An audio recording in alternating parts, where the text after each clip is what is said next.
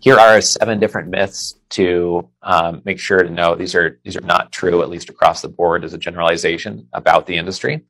Um, many people think, oh, somebody is so wealthy, they don't really have to worry about anything. There's no risk for them. They're already super wealthy.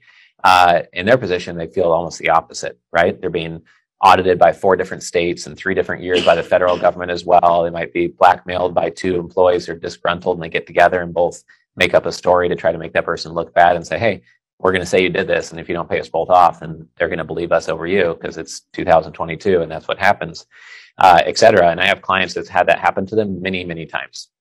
Um, one other myth is that they don't need capital preservation. A lot of them did not become ultra wealthy by being loose with their money and not being careful with it. So a lot of them care about downside risk, collateral, especially if it's not in an area where they created their wealth. If they made their wealth in self storage development or stem cells or venture capital and high tech, then they're often willing to take outsized perceived risk in that area because they could step in and be chairman or CEO or use their distribution networks or their their social networks to get things done and hire the right talent to do it. But outside of that area, they oftentimes like to structure things in a smart way that protects their downside so they don't lose the wealth they worked so hard to gain. Uh, many people believe if you have a family office, you don't need income. It's all about getting big returns and giving them the best deal possible. But a lot of families like to increase the amount of income in their portfolio.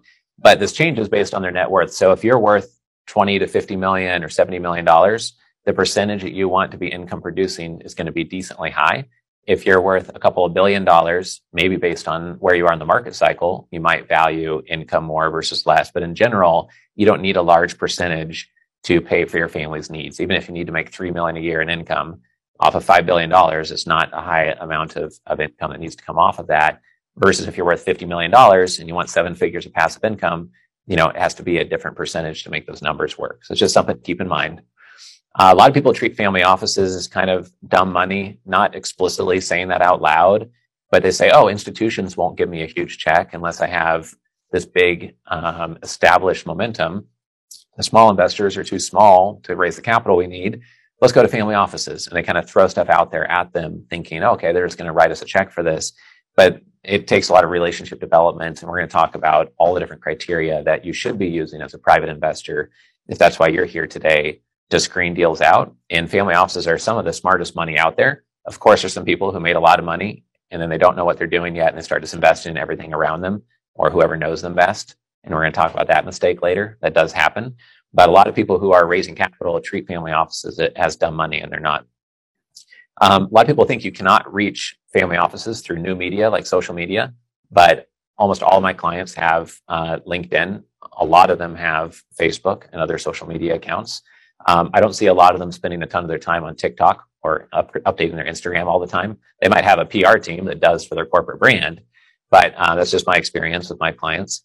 Uh, a lot of people think that family offices are cheap because they negotiate or haggle, um, but really they just don't want to invest and get a Civic with no air conditioning and pay the price of a Rolls Royce. They could the, the price the price of a Rolls Royce without missing the money at all. No big deal. It's not a lot of money to them. But the point is they want to get value for their money. And they didn't become wealthy by not being good at reading that equation and knowing what the market price is out there. Um, and then many times family offices are not out there for the highest returns, which we already talked about.